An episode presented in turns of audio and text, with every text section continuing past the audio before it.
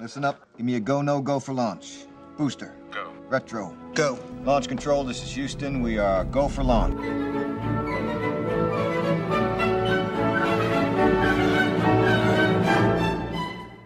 Use the Force, Luke.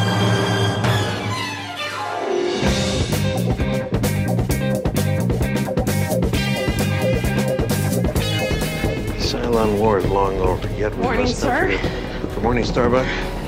What do you hear? Nothing but the rain. Grab your gun and bring in the cat. Boom, boom, boom.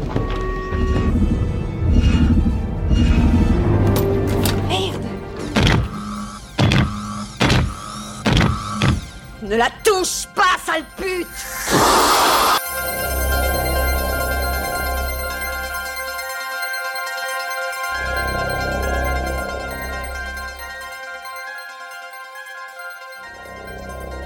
Bonjour à tous. Je vous souhaite la bienvenue dans ce nouvel épisode de l'Odyssée de Circé, où nous allons parler du grand secret de René Barjavel. Alors je veux d'abord faire un avertissement. Je me suis beaucoup interrogée avant de faire cet épisode, parce que je sais que René Barjavel est controversé, qu'effectivement les relations hommes-femmes telles qu'elles sont décrites dans ses livres ne sont plus acceptables en 2023, que j'ai découvert en faisant des recherches que Ravage avait été publié dans Je suis partout pendant l'occupation. Donc, il y a des questions à se poser. Mais comme il a eu une grande importance dans ma vie, dans mon début de lecture de science-fiction, d'adulte, je trouvais important de vous le raconter et d'en parler, parce qu'il y a certes des aspects qui sont controversés, mais aussi des belles choses, et on peut pas non plus tout jeter. Alors, on va voyager jusqu'en 1984. Je rentre en classe de quatrième en étant un peu désespérée de ce qu'on nous fait lire à l'école. Alors, euh, faut savoir que j'ai changé d'établissement entre la sixième et la cinquième, ce qui fait qu'en sixième j'ai étudié les fourberies de Scapin et en cinquième j'ai étudié les fourberies de Scapin.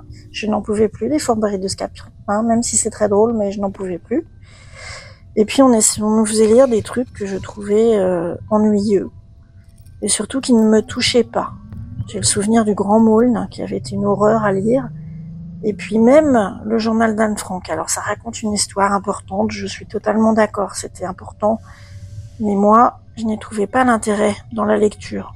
Moi, je regardais Temps X à la télé, euh, je regardais euh, Buck Rogers, Galactica, je rêvais d'étoiles.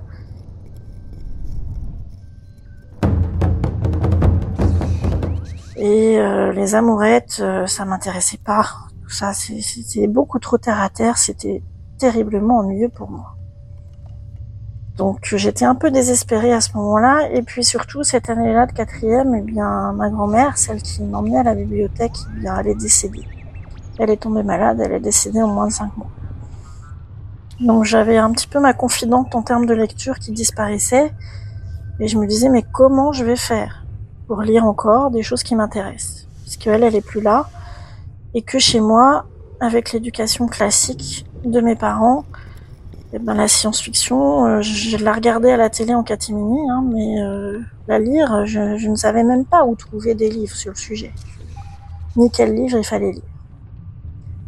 Et j'ai eu de la chance quelque part, hein, parce que en classe de quatrième, j'ai eu comme prof une, une certaine Madame Leblanc, dont je pense rétrospectivement qu'elle était passionnée de science-fiction et qu'elle faisait les classes de quatrième justement parce qu'il y avait de la science-fiction au programme. Alors en quatrième, elle m'a fait lire quoi? Elle m'a fait lire Ravage de Barjavel au premier trimestre. Alors Barjavel, c'est un auteur français, hein, il est né en 1911, mort en 1985, il a été journaliste et écrivain. Une anecdote euh, un petit peu marrante que j'ai trouvée en faisant des recherches sur lui, c'est qu'il avait fait son collège à Cusset, dans l'Allier, à côté de Vichy. Et vous savez ce qu'il y a à Cusset maintenant? Il y a la convention Génération Star Wars et Science-Fiction.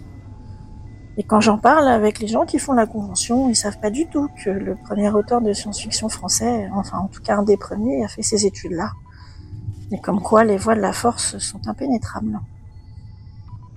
Alors Ravage, c'est une histoire assez euh, intrigante. Hein. C'est une société qui est toute construite sur l'énergie, la modernité, et du jour au lendemain, il n'y a plus d'électricité. Donc euh, c'est l'histoire d'un effondrement et ça devient post-apocalyptique. Je l'ai pas relu depuis très longtemps euh, parce que j'ai pas envie de lire des effondrements en ce moment du tout. Donc, euh, en tout cas, ce que je me suis dit en le lisant à cet âge-là, c'est enfin autre chose que ce qu'on m'a fait lire avant. C'est différent, ça me plaît, ça m'intéresse. Et surtout, cette prof, elle a vu que là, j'accrochais. Et elle a vu aussi ma détresse pour trouver des livres qui me plaisaient. Et elle m'a prêté pendant cette année de, quatrième toute sa bibliothèque. Alors elle m'a prêté La Nuit des Temps, aussi de Marjavel. Alors c'est assez drôle parce qu'elle me l'a prêté, puis après elle l'a relu, puis elle est venue me voir en me demandant si j'étais choquée. Non, j'étais pas choquée. C'est une histoire d'amour incroyable. J'étais pas choquée du tout. Non. Elle m'a prêté Les Chroniques martiennes de Ray Bradbury. Elle m'a aussi prêté La planète des singes de Pierre Boulle. Je- au passage, si vous voulez tout savoir de la planète des singes, les livres, les films, euh, je vous invite à écouter le podcast Cornelius Anzira du bon docteur Zaius qui fait ça très bien. Vous avez beaucoup d'épisodes, moi j'ai pas encore tout fini et donc je n'en parlerai pas parce qu'il le fait déjà très bien. Et surtout cette prof, au parent prof, elle rencontre ma mère et puis elle lui explique que ben on peut aimer aussi lire d'autres choses que les classiques, qu'il y a une littérature qui certes n'est pas connue encore, mais qu'il y a beaucoup de choses à lire et que euh, que ben faut accepter que je vais lire ça, que c'est ma personnalité, que c'est comme ça et que l'important c'est que je lise, peu importe ce que c'est. Et pour ça, je peux la remercier parce qu'elle a débloqué une situation dans ma famille. Elle m'a permis après de m'inscrire à la bibliothèque municipale cette fois-ci et de dévorer d'autres auteurs et sans aucun jugement de ma famille. Donc euh, c'est quelque chose que je, je lui en suis reconnaissante à tout jamais. Elle nous a aussi beaucoup lu de, nouvelles de science-fiction, dont une que j'aimerais bien retrouver si quelqu'un euh, sait ce que c'est. C'est l'histoire d'un monsieur qui est sous un dôme en fait, euh, en craignant la, guerre nucléaire. Il avait fait construire un dôme autour de sa maison. Un jour, il pense que ça va être l'apocalypse nucléaire. Il s'enferme sous le dôme et puis euh, plusieurs années après, le dôme euh, disparaît. Je ne sais plus pour quelle raison et il s'aperçoit que la vie a continué en dehors du dôme. Alors je ne sais pas ce que c'est que ce récit, si quelqu'un le sait. Et puis elle nous a aussi lu, mais ça j'en parlerai une autre fois, une nouvelle particulière qui a été tirée d'un recueil qui s'appelle Les Nouvelles de l'Antimonde de Georges Langelane. Mais ça j'en parlerai une autre fois. Hein, C'est du teasing. Alors pendant plein d'années, je vais découvrir tous les auteurs de science-fiction classique, mais ça, on y reviendra dans d'autres épisodes. Et j'oublie Barjavel. Donc une amie m'a demandé si j'avais lu Le Grand Secret de Barjavel. Et effectivement, c'était un livre de Barjavel que je n'avais pas lu, dont je n'avais pas eu connaissance. Alors Le Grand Secret, qu'est-ce que ça raconte? C'est l'histoire de Jeanne, une femme médecin qui, arrivée à un moment dans sa vie, euh, tombe éperdument amoureuse de Roland. Roland qui fait de la recherche euh, sur le cancer à l'Institut Gustave Roussy. Ils vivent une extraordinaire histoire d'amour et, du jour au lendemain, Roland disparaît. Roland disparaît mystérieusement sans laisser aucune trace et son laboratoire à l'Institut Gustave Roussy est détruit par un incendie. Alors Jeanne se demande ce qui se passe, essaye de le retrouver, mène une enquête à travers le monde et se rend compte qu'un certain nombre de laboratoires ont disparu par le feu. Il y a plusieurs personnes qui ont disparu également et que leurs laboratoires ont été détruits. Elle va se mener une enquête à travers le monde pour essayer de retrouver le- Roland. Et cette enquête va l'amener à croiser, euh, ça a été écrit en 73, un certain nombre de, dirigeants du monde. Et ce que je trouve assez euh, intéressant, c'est que ça permet de mettre un, un peu comme dans Forrest Gump, de mettre un autre angle de vue sur des événements historiques.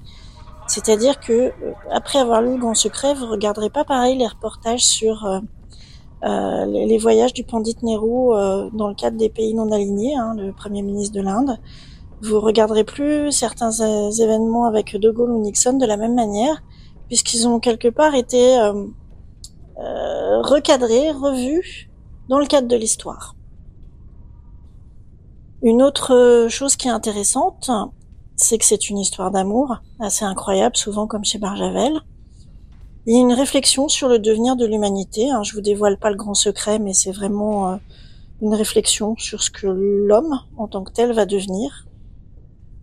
Il y a aussi un certain militantisme dans le, livre. Il y a une scène d'accouchement avec euh, Jeanne qui prend ça en main euh, avec des techniques d'accouchement sans douleur. Alors ça, ça fait écho à un film dont Barjavel a écrit les dialogues qui s'appelle Le cas du docteur Laurent. Le cas du docteur Laurent, c'est l'histoire d'un jeune médecin qui débarque dans un village et qui essaye d'appliquer des méthodes d'accouchement sans douleur et euh, qui se voit attirer les foudres de tout, tout le village avec même un signalement au Conseil de l'ordre. C'était déjà à l'époque un film militant, donc là, il reprend un peu cette idée euh, dans, dans Le Grand Secret en 1973.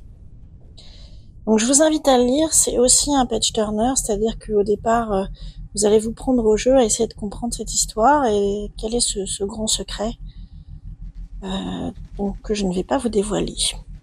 Alors par contre, je ne vous invite pas du tout à regarder le téléfilm qui a été fait d'après ça. Euh, ça vaut pas la peine. En fait, ça va vous gâcher le plaisir de la lecture. C'est pas la peine. Je pense qu'on pourrait faire un beau film maintenant avec ça, mais le téléfilm avec peu de moyens, dans les années 70, ça passe plus du tout. Plus du tout. Où est-ce que vous pouvez trouver euh, le grand secret? Alors, dans les médiathèques, c'est un classique. Donc, euh, j'ai regardé dans quelques-unes, dans le catalogue de quelques-unes, il y est toujours. Et puis, sur les sites d'occasion, aussi, vous pouvez le trouver pour une bouchée de pain, alors n'hésitez pas euh, à partager ce secret. On va refermer ce voyage pour, pour l'instant. Je vous donne rendez-vous bientôt pour un autre livre et je vous souhaite une bonne journée, soirée. À bientôt.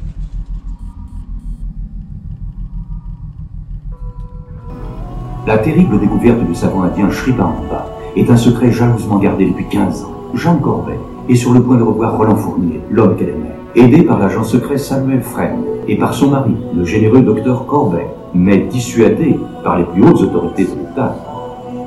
Jeanne a mené ses recherches en Amérique du Sud, où elle a retrouvé puis reperdu Fresne, en Grande-Bretagne, où la reine elle-même l'a reçu, en Bavière, où elle a été victime d'une machination, en Inde enfin, où l'a rejointe Annie, la fille de Roland.